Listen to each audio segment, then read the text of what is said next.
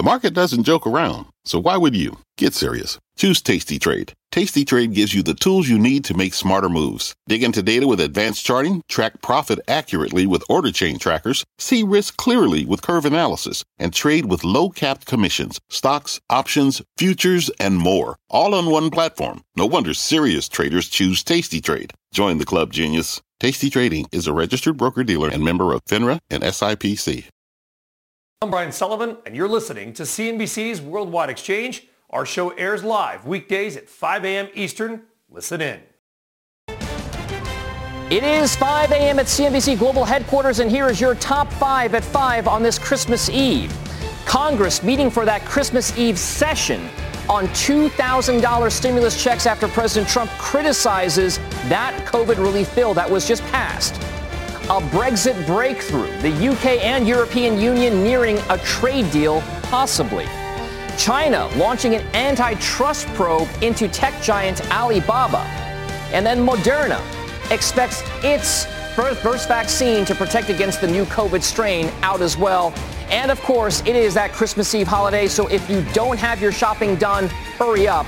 We will find out how retailers did this holiday season it is Thursday, December 24th, and you are watching Worldwide Exchange right here on CNBC.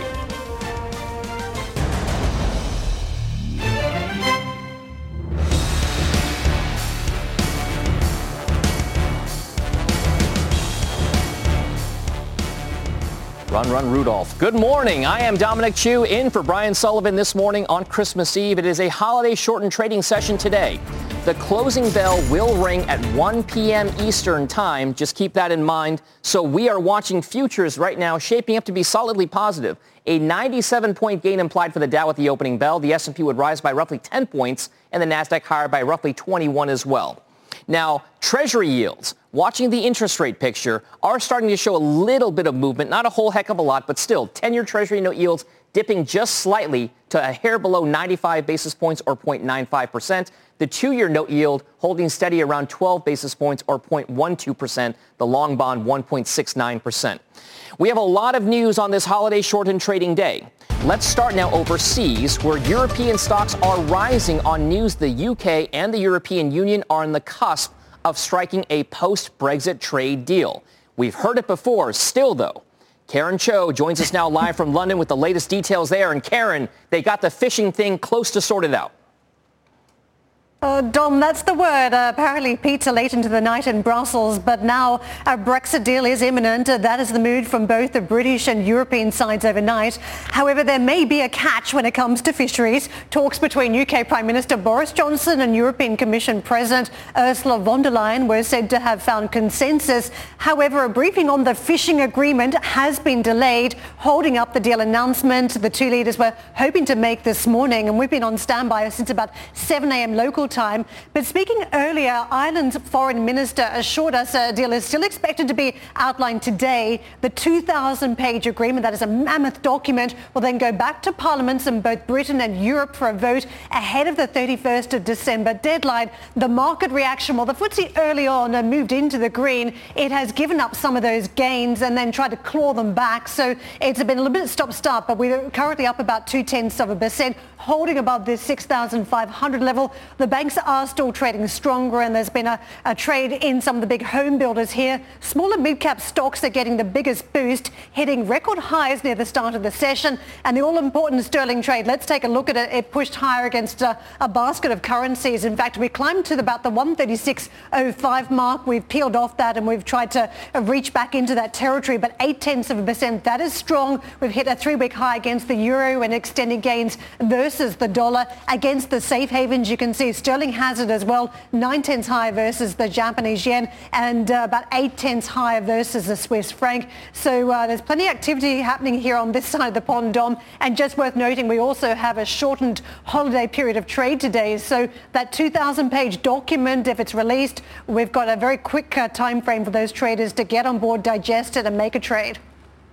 All right, Karen Tso live in London with the latest there. Thank you very much for that.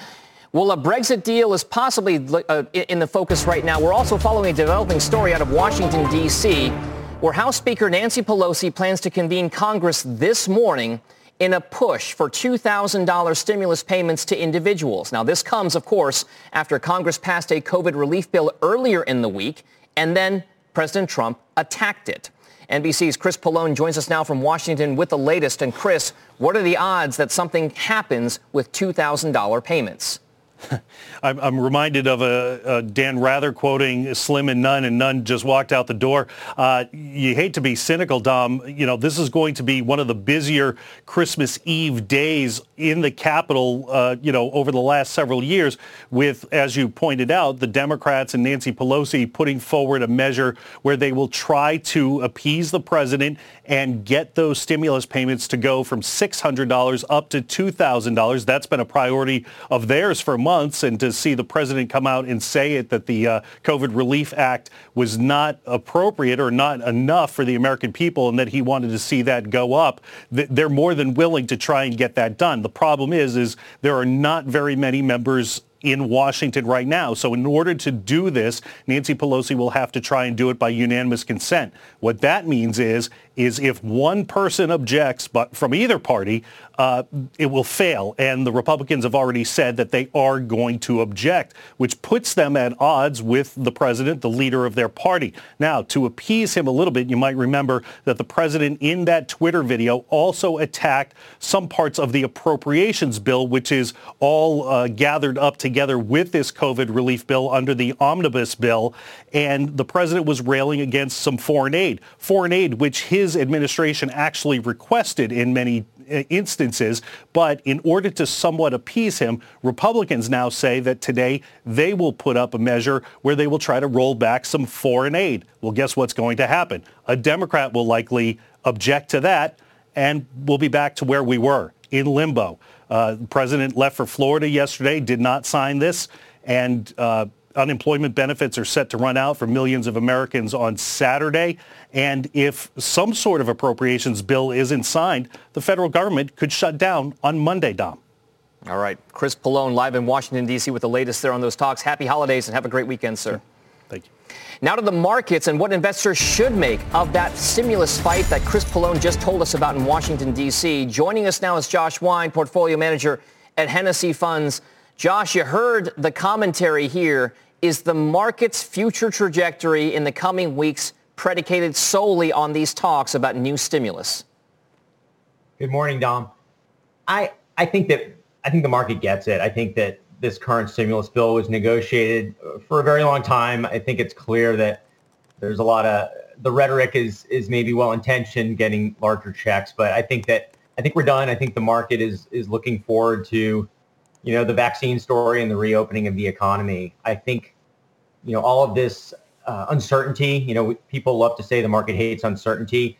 I don't know if that's so true, having experienced this year with with you and everyone else. I think the market cares about interest rates and and these big long-term stories around technology and and you know, automation and electric vehicles and and you name it. So I, I think the market's going to take this in stride. So I mean, we know it's taking it in stride. We're, we're, we're just a hair away from record highs for most of the indices. Yeah. The Russell 2000 and NASDAQ are at record highs again. Is there anything that gives you pause about the rally that we've seen? And is there anything that makes you say maybe this is overextended and due for a pause?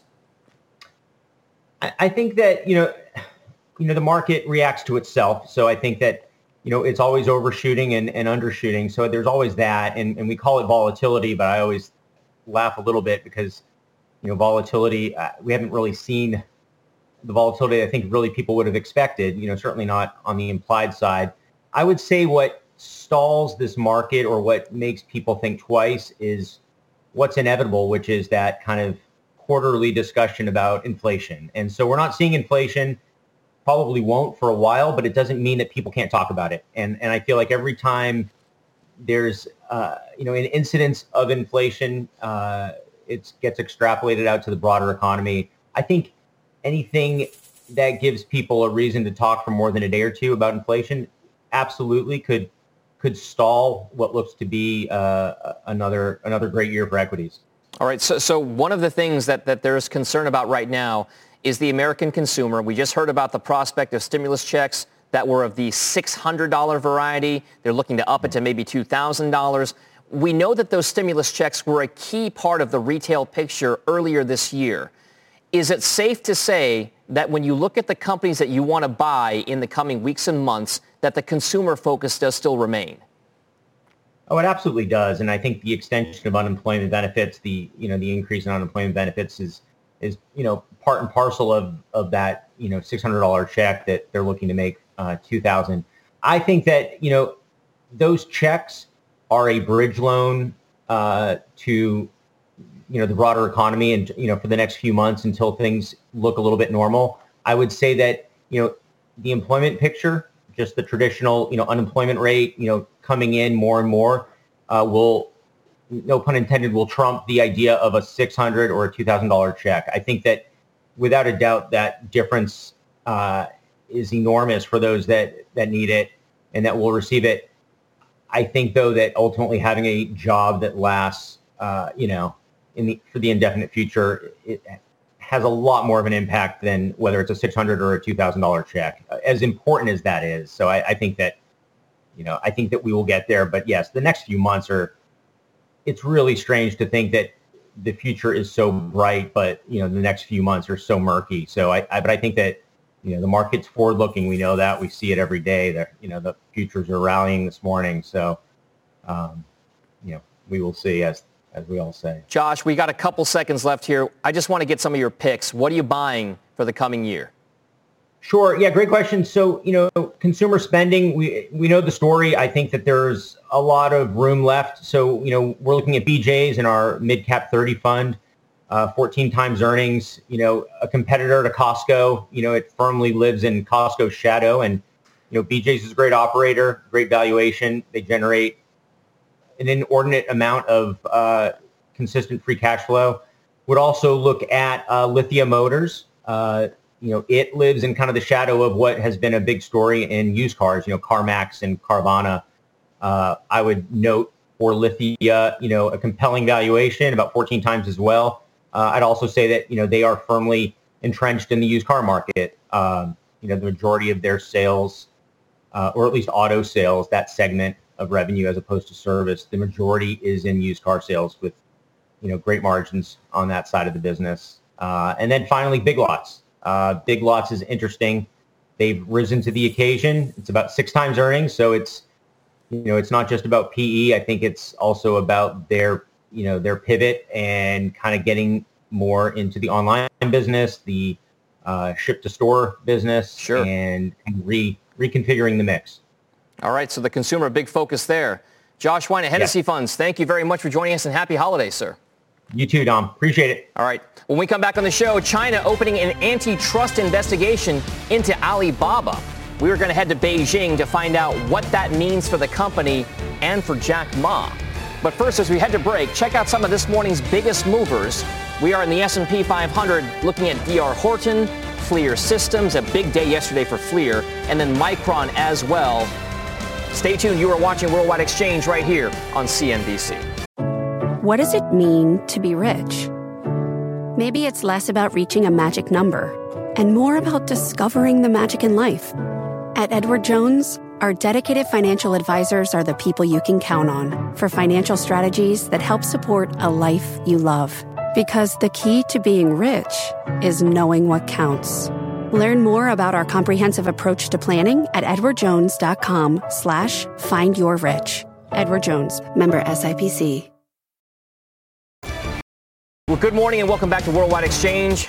Our top corporate story this morning is China opening up an antitrust investigation into Alibaba. Eunice Yoon joins us now live from Beijing with the details. He has to be probably the most high-profile business person in all of China and certainly one of the biggest in the world. What is going on now with China's campaign against Jack Ma? Well, China is investigating Alibaba's alleged monopolistic practices, including um, what's called here as pick one of two, which is forcing merchants on your site only to work with one player, so the e-commerce giant, as opposed to any of its competitors. Uh, separately, Ant Group uh, of Jack Jack Ma's Ant Group, was summoned by regulators for a discussion on fair competition and consumer protection. So this, this whole idea and this practice has actually been quite common in the market for years, and not only by Alibaba. So there's been a lot of questions today as to why it is that we are seeing this investigation. Um, of course, uh, a lot of this has to do, at least the speculation is, with Jack Ma's recent uh, fiery speech where he was highly critical of Beijing's regulators. And then it also comes at a time when President Xi Jinping has been um, looking to exert more control over the private over private industry. In fact, just a couple of weeks ago, he said that he was uh, planned to um, prioritize anti-monopoly anti-monopolistic um, efforts in 2021. So investors are trying to figure out now what the impact is going to be. A lot of Chinese tech companies think that we are going to see big players facing a whole lot of scrutiny and that this could mean anything from fines, uh, tweaking the business model, or potentially, and in a nightmare scenario, an end to the VIE structure, which is a structure that allows uh, foreign investors to put their money into these companies. Just one one thing, though, Dom, that uh, people are saying here is the saving grace for Chinese tech and these big co- companies is that at the end of the day, Beijing still wants to have national champions. So uh, we saw that reflected in the state media um, almost immediately after, actually, this announcement by the regulators, uh, where the, the People's Daily, which is a highly influential paper, said that the, the purpose of this investigation is for better development of the online economy. So, I mean, Eunice, there is a school of thought out there right now that the next frontier for conflict between the U.S. and China, not from an antagonistic standpoint, but from a competitive standpoint, remains big technology. We are battling it here in the U.S. China wants to battle it there as well. But is there a sense right here that we have again, these are the standard bearers. It's the Alphabets, it's the Amazons, it's the Facebooks, it's the Microsofts, it's the Apples of America versus everybody on the Chinese side of things. Can the government really go after these companies that strongly when these are the ones who will be kind of battling it out competitively over the coming years and maybe even decades? Well, that actually was another uh, point of, um, of discussion here, um, especially within the Chinese tech community. I had people telling me that this is really the next stage for Chinese tech, that we would be seeing this anyway because um, a lot of tech companies, not only here in China, but worldwide are coming under scrutiny.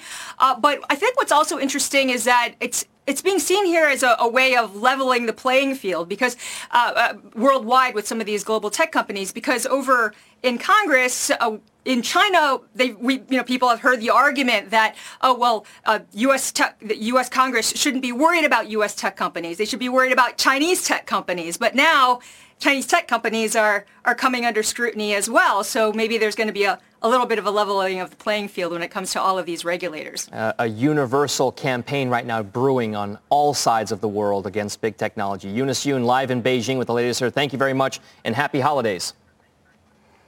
Well, coming up on the show, the NBA postpones a game because of COVID and finds a superstar for a protocol violation. Those details coming up when Worldwide Exchange returns after this break. Summer, the best time of year, usually doesn't come with a great deal. Soaring temperatures come with soaring prices. But what if there's another way? With IKEA, your summer plans can last longer than two weeks of vacation and be more affordable. Here, everyone can have lounge chair access, no reservations needed. From affordable outdoor furniture to stylish accessories, we have all the essentials you need to soak up summer in style, no matter the size of your space. Start planning a better summer with IKEA. It's your outdoor dreams inside your budget. Canva presents unexplained appearances. It was an ordinary workday until. That presentation appeared out of thin air. Also, it's eerily on brand. Wait, did that agenda just write itself? Words appear, making this unexplainable case. Unexplainable? It's Canva's AI tools. I can generate slides and words in seconds. Really? the real mystery is why I'm only learning this now. Canva.com, designed for work. Welcome back. Let's get a check on this morning's other top headlines. NBC's Philip Mena is in the New York newsroom with the latest. Good morning, Philip. Hey, Dom, good morning. President Trump is closing out his term with a pardoning spree, granting clemency to 29 more people. The president gave a full pardon to Charles Kushner, the father of his son-in-law Jared Kushner. The millionaire real estate developer pleaded guilty in 2004 to tax evasion and making illegal campaign donations. And in another rebuke to the Mueller investigation, Mr. Trump pardoned his former campaign chairman, Paul Manafort. He was convicted of hiding millions of dollars he made from political consulting for the pro-Russian government in Ukraine. The president also gave a full pardon to longtime ally and former campaign advisor Roger Stone, whose sentence he had previously commuted. Stone was convicted last year on charges of making false statements, obstruction, and witness tampering. As the virus continues surging across this country, there are growing calls to stay home. Despite this, 85 million Americans are expected to travel for the holidays. 20 states plus D.C. now have travel restrictions for new arrivals. Finally, the NBA has fined Houston Rockets guard James Harden $50,000 and ruled him unavailable to play in Wednesday's game that was ultimately postponed for violating the league's COVID protocols. This was after video surfaced of him partying maskless at a club earlier this week. Dom, back to you. All right, Philip Mena, thank you very much for those. Happy holidays. Same to you. All right, coming up on the show, it's Christmas Eve. Yes, it is. But if you haven't finished your shopping just yet, you are not alone. We'll head to the mall to find out what retailers are expecting and how they've done this holiday season. Stay tuned for that retail roundup coming up next. A showdown in Washington, D.C. President Trump and Congress clashing over stimulus and defense bills. A Brexit breakthrough. The UK and EU are set to announce a trade deal possibly today. And streaming a new strategy. What tomorrow's simultaneous release of Wonder Woman 1984 in theaters and on HBO Max could mean to the big business of Hollywood it is Thursday, December 24th, Christmas Eve 2020. You are watching Worldwide Exchange right here on CNBC.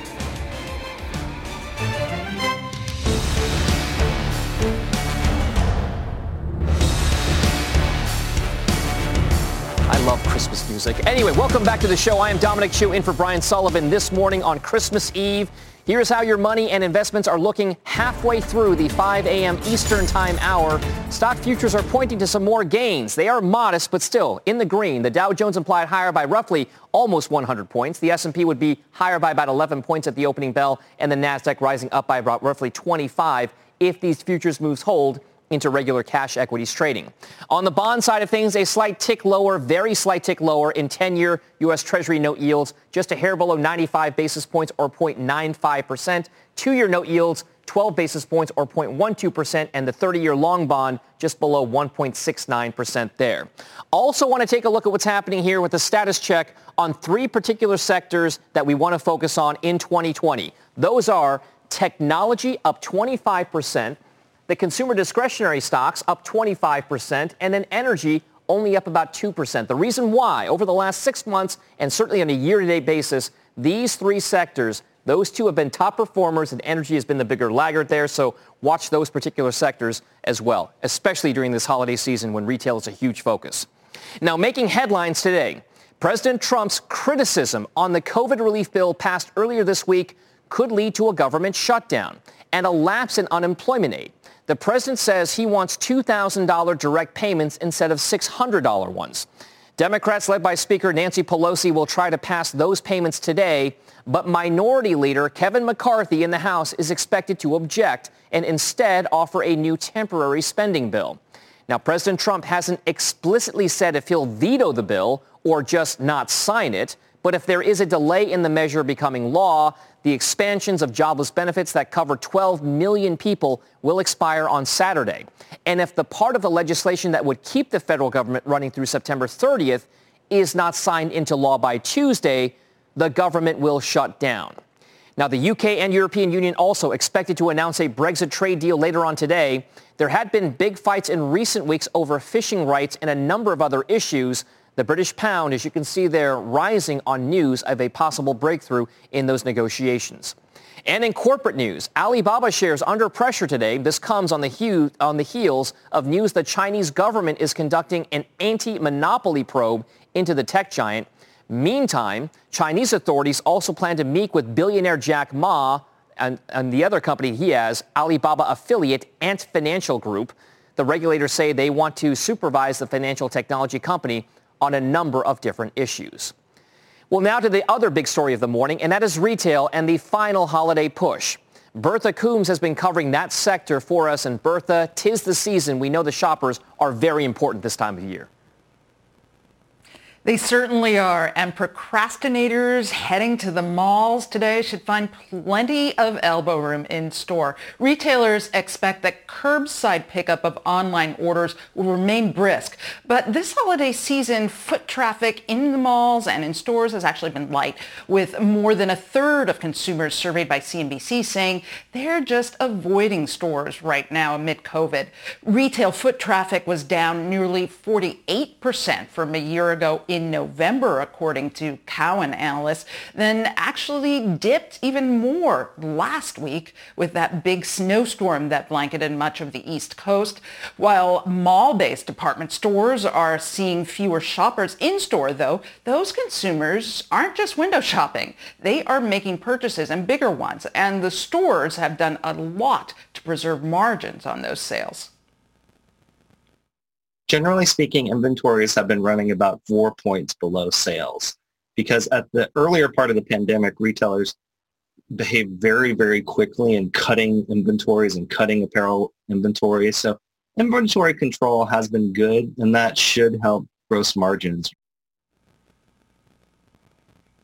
And investors have certainly been buying the half full story. Nordstrom, Kohl's, and Macy's stocks are all down for the year, but they're all up more than 350, more than 150% rather from the year lows. And they've been outperforming the big box stores with strong gains this quarter. In fact, um, that's helped the S&P retail index hit another record intraday high, which you would not expect given how tough it has been this year been crazy, Bertha, because you look at the kind of the, the tale of two retailers out there. We know that they've surged a lot since the pandemic lows, but one company that's been doing all of it since the beginning has been Amazon.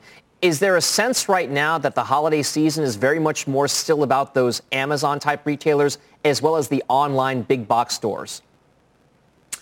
Well, I mean, obviously, if you're shopping today, it, it, good luck trying to get something delivered uh, on time from Amazon, and you're going to pay through the nose for that immediate uh, shipping and immediate shopping. I think the sense is that obviously the big essential retailers will continue to be the bigger winners. Uh, when you look at the how far down they are, some of them, most of them are standalone. The WalMarts, the Targets of the world, you know, and even when you look at the specialty retail, Old Navy versus Gap, those tend to be more standalone stores. Those are doing better, and they actually, because oftentimes they're bigger they're only down about 10% or so, according to some analysts, in terms of foot traffic. So, and they have a lot better fulfillment ability because they're standalone in their parking lots as well. So uh, those guys will continue to be the big winners, but the department stores, because they're leaner, because there are fewer of them. Don't forget, Lord & Taylor is going out of business. You've got uh, Brooks Brothers uh, restructuring. So that is helping them out a bit. And again, they have been very disciplined about their inventories. You know, you remember 12 years ago, Dom used to see, you know, 75% off sales because they just had to get rid of the inventories during the Great Recession. This time around, they've had sales but they're still able to sell some things full price. Yeah, it's not as much about promotional kind of uh, I guess, merchandising this time around, especially with the pandemic and lean inventories. Bertha Coombs, thank you very much for that. We appreciate it. Let's talk a little bit more about the holiday shopping Merry season Christmas. and what's ahead for the retail sector overall in 2021. Joining me now is Jessica Ramirez, retail research analyst at Jane Hali and Associates there. Uh, Jessica, you just heard Bertha's report. Is it really still just about those big box stores and Amazon this holiday season? What about all those small businesses? How exactly is the retail landscape shaping up for everybody across the spectrum? Well, good morning and thank you for having me. Well, really what we've continued to see through the holiday season are the retailers who still are offering categories that the consumer has been interested in during the pandemic and even in this holiday season. Obviously, home has been very strong, so retailers were offering home products, either if it's building, so your Home Depot, the Lowe's, um, Target has obviously done very well.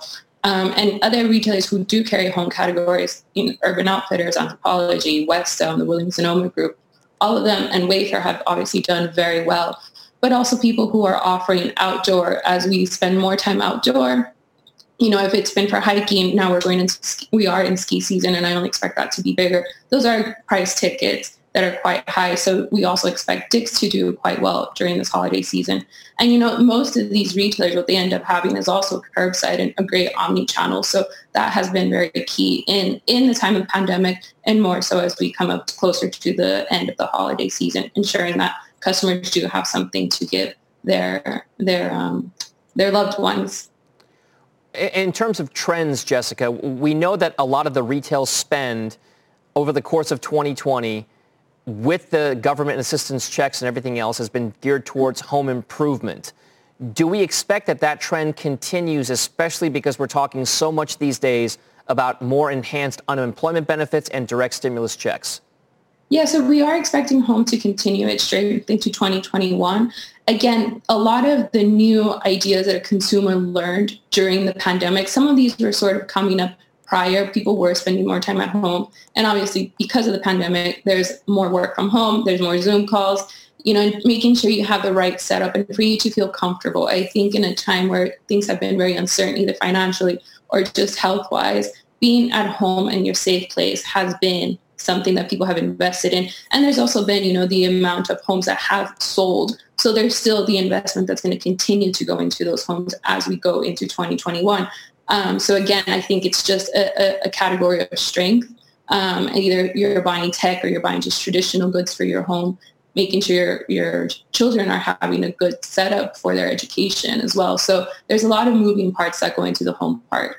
All right, and, then what about this kind of uh, one of the big COVID beneficiaries has been, you know, the outdoor side of things, right? Outdoor sports. I'm a golfer. I, I know that the golf has surged in, in recent in recent months. We know that Dick's Sporting Goods has been one of those beneficiaries. Is there more of a gearing in 2021 towards that momentum keeping intact for companies like, say, maybe a Nike or a Dick's and people geared more towards activities outdoors, socially distant, of course? Yes, um, we're definitely seeing positive momentum with all of that. And again, you know, the habits that consumers have learned during the pandemic, we can we expect them to continue.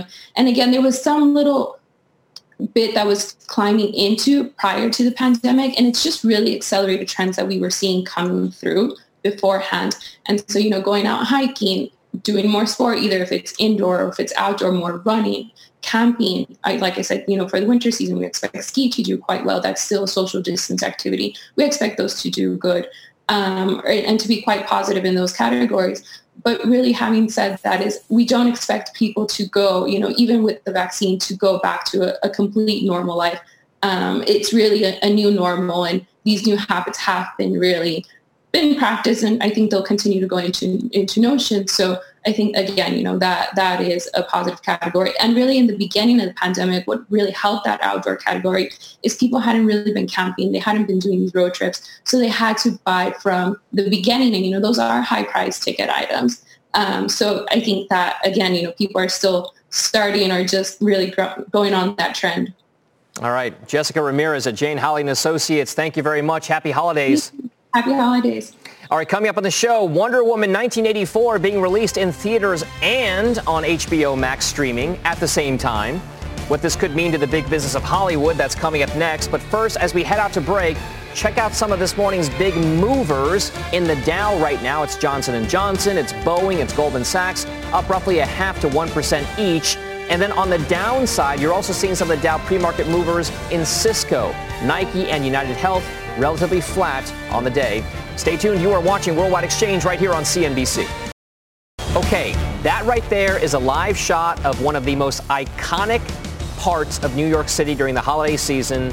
It's Rockefeller Center, the ice rink. The tree is not yet lit up, but it will be in roughly 17, 20 minutes or so, is what I'm being told. Welcome back to Worldwide Exchange. Futures right now pointing to green. Speaking of lights and colors, you can see there roughly about 100 point gain for the Dow implied at the open. The S&P would open higher by 11 points, and the Nasdaq roughly 24 point gain there. Oil price is also a key focus. If you haven't noticed, by the way, your gasoline prices, if, the, if you drive out there, have risen dramatically in just the last couple of weeks there. Right now, WTI crude, $48, the big figure there, and then world Brent crude futures, $51.10, both off about one quarter of 1%. And one of the biggest stories in terms of price appreciation so far in 2020 has to be cryptocurrency and Bitcoin in particular. Right now, according to Bitcoin CoinDesk and Bitstamp prices, we're floating right around $23,211 there.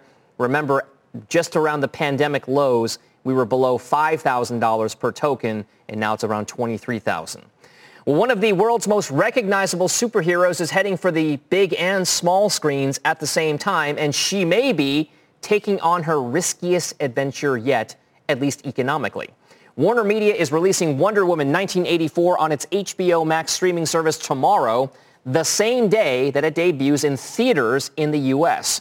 The company, which is owned by AT&T, will repeat that strategy for its entire lineup of films coming out in 2021.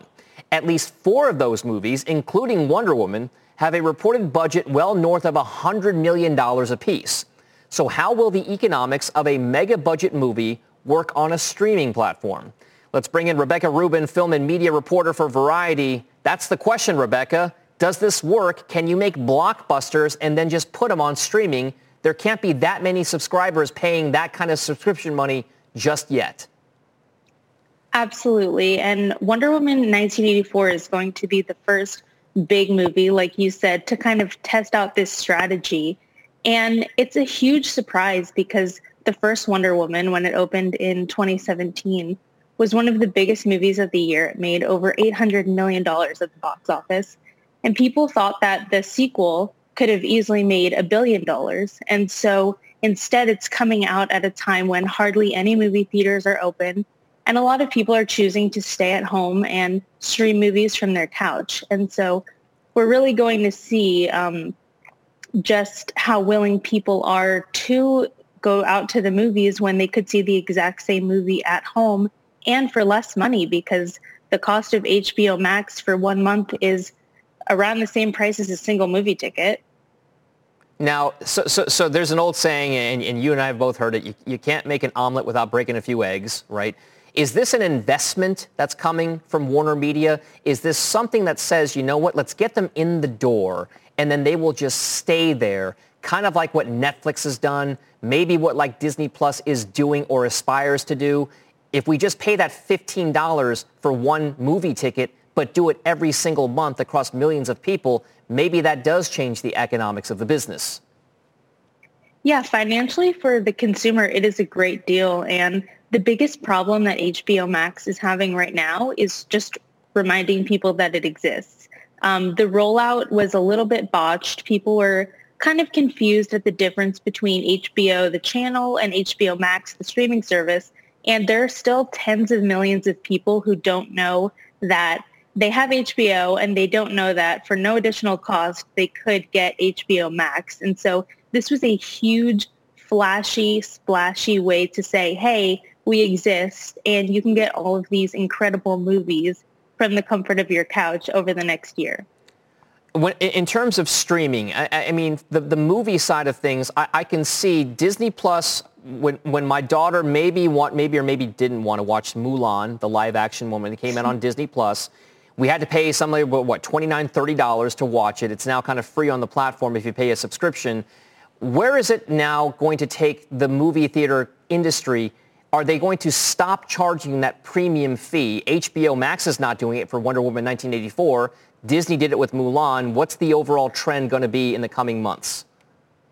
I think it's going to be streaming service dependent. I think right now HBO Max, they need to get subscribers. They can't really say, hey, you need to subscribe and you need to pay an extra $30 to see Wonder Woman. Right now, they will just be happy if millions of people sign up for their streaming service. But Disney Plus, on the other hand, has millions upon millions of subscribers. And so they have a little bit more flexibility to test out this model and say, hey, how much would people pay to see a movie that would have been a huge blockbuster on the big screen?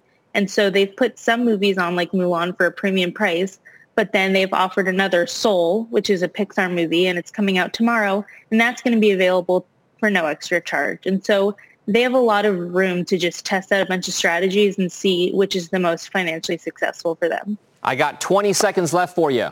Which streaming platform excites you the most in 2021? Might be controversial, but I actually do think that HBO Max has a great library. They have a ton of old movies. They have a bunch of new buzzy TV shows that are really great. I just watched one called The Flight Attendant with Kaley Cuoco. And so it's not just movies. They have a bunch of really exciting products. And if, you know, it's a little bit more expensive than Disney Plus, but I think it's worth it. All right. Rebecca Rubin, thank you very much for that insight on those streaming services and happy holidays to you. Thanks, you too. On deck for 2021, our market predictions. But first, if you haven't already done so, subscribe to our new podcast for Worldwide Exchange, the show every day put into audio form if you miss us on the small screen. Check us out on Apple, on Spotify, or any other podcast application. We'll be right back. That calming music is probably not as calm as what's happening in Washington, D.C. right now. But hopefully everybody in Washington, D.C. has a Merry Christmas and a happy holiday season as they kind of renegotiate aspects of the COVID relief bill and the defense spending bill as well. Well, let's take a look at the markets right now ahead of that long holiday weekend we have ahead of us. We can see the Dow Jones implied slightly higher by roughly 100 points at this point. Joining us now is Rod von Lipsey, Managing Director at UBS Private Wealth Management. And Rod, is it going to be a Santa Claus rally, and will that mean better days for the market in 2021? Hey, good morning, Dom. Uh, Dom, from Rod, uh, the Rod von Lipsey here in Washington, D.C. Listen, we're wondering whether there's going to be a Santa rally. Of course, the market feels that way, uh, but there's a lot of opportunity for a bah humbug hangover. Uh, there's a lot of business on the plate, and as you know, with light volumes here in the holiday, going into Christmas holiday, on a shortened trading day, um, things can go either direction. I think that all eyes are on the administration to understand what's going to happen. Uh, eyes are looking at Brexit, of course, uh, right across the pond with my colleagues in Europe. And of course, uh, COVID and Congress are on our minds here in Washington, D.C. this bright early morning. So let's talk about whether or not you are optimistic about what's going to happen. I mean, this gets resolved, right? The government doesn't shut down indefinitely. Even if it does, there, there, is there a path higher for the markets? Is it already all priced in at record highs now? Dom, there is a path higher, and we think that path higher is into 2021. Uh, we are going to see, again, a lot of things are being packed into the risk markets over the next week. Um, we have to sort this out. Uh, we need to figure out whether we're going to have a defense authorization bill, whether the government is going to shut down or we get an extension. Is that going to be a short extension, or will it be until the end of the fiscal year, uh, like we think? Uh, the market futures seem to think that's going to come out pretty well. Uh, and they also think that things across the pond in, in Europe are going to come out well on Brexit. But the devil will be in the details. Uh, remember, even if Prime Minister Johnson and uh, Commissioner President uh, von der Leyen announce a deal today, uh, there's a lot of work that has to happen in parliaments next week to get that done, and there's opportunities for the ball to get dropped. The same thing here on this side of the pond in Congress. Um, the, the, Congress has got some wood to chop, and if the president has a pocket veto or sits on that uh, on that COVID relief package until he sees or hears the right things from Congress, it could be a rocky week ahead. So uh, let's talk about whether or not that rocky week ahead, maybe even weeks ahead, could signal something for the market because right now the argument's been made that valuations are stretched. Not a lot of people are saying it's like 1999, but maybe some allusions to it have been made on places like social media. Does it feel like valuations being stretched like this are going to be an issue in 2021? Well, those valuations being stretched, I think, uh, if we put it back into the perspective of where interest rates are at this point in time, uh, in this environment, those valuations uh, actually aren't too bad at all. Uh, we think that um, taking a look specifically just at those things over the short period of time, a time horizon less than three years, can uh, can actually lead to a lot of confusion we believe that equities have continued room to run. Uh, we think that market and multiple expansion is there, especially in some segments of the uh, of the universe that really haven't done particularly well in the last year. Uh, we're looking at small and mid caps uh, as the economy reopens. But the key question, Dom, is when will that economy reopen? Because we may be coming back uh, from the holidays to more closures, more shutdowns, and more questions uh, about COVID vaccine distribution, efficacy, and, and, things like that. So I'm not worried about the equity markets. Uh, there are few alternatives to the equity markets right now, but the path ahead in the near future uh, is probably going to be a little bit bumpy. We got about 30 seconds here. What's the biggest concern that your clients have right now? Uh, the biggest concern clients have uh, is actually over in the fixed income market, uh, and and we're we're there. We see lots of challenges in fi- fixed income because our expectation is is the Fed is going to continue to keep rates very very low on the short end, uh, and if we do get a restart of activity, uh, that puts some pressure there on longer term bonds, and so uh, there we're looking for inflation protection because it could rear its ugly head in the new year. All right, Rod Von Lipsey, UBS Private Wealth Management, thank you very much and happy holidays to you. Thank you, Dom. Happy holidays to you. All right, well, Merry Christmas to everybody out there who celebrates it. I know I do and my family does, but happy holidays to everybody out there. And I will see you guys in 2021. Here's wishing all of you a happy and healthy and safe holiday season and 2021. Worldwide Exchange is over now. Squawk Box picks up coverage coming up next. You've been listening to CNBC's Worldwide Exchange. You can always catch us live weekdays at 5 a.m. Eastern only on CNBC. Life is a highway, and on it there will be many chicken sandwiches. But there's only one McCrispy. So go ahead and hit the turn signal if you know about this juicy gem of a detour.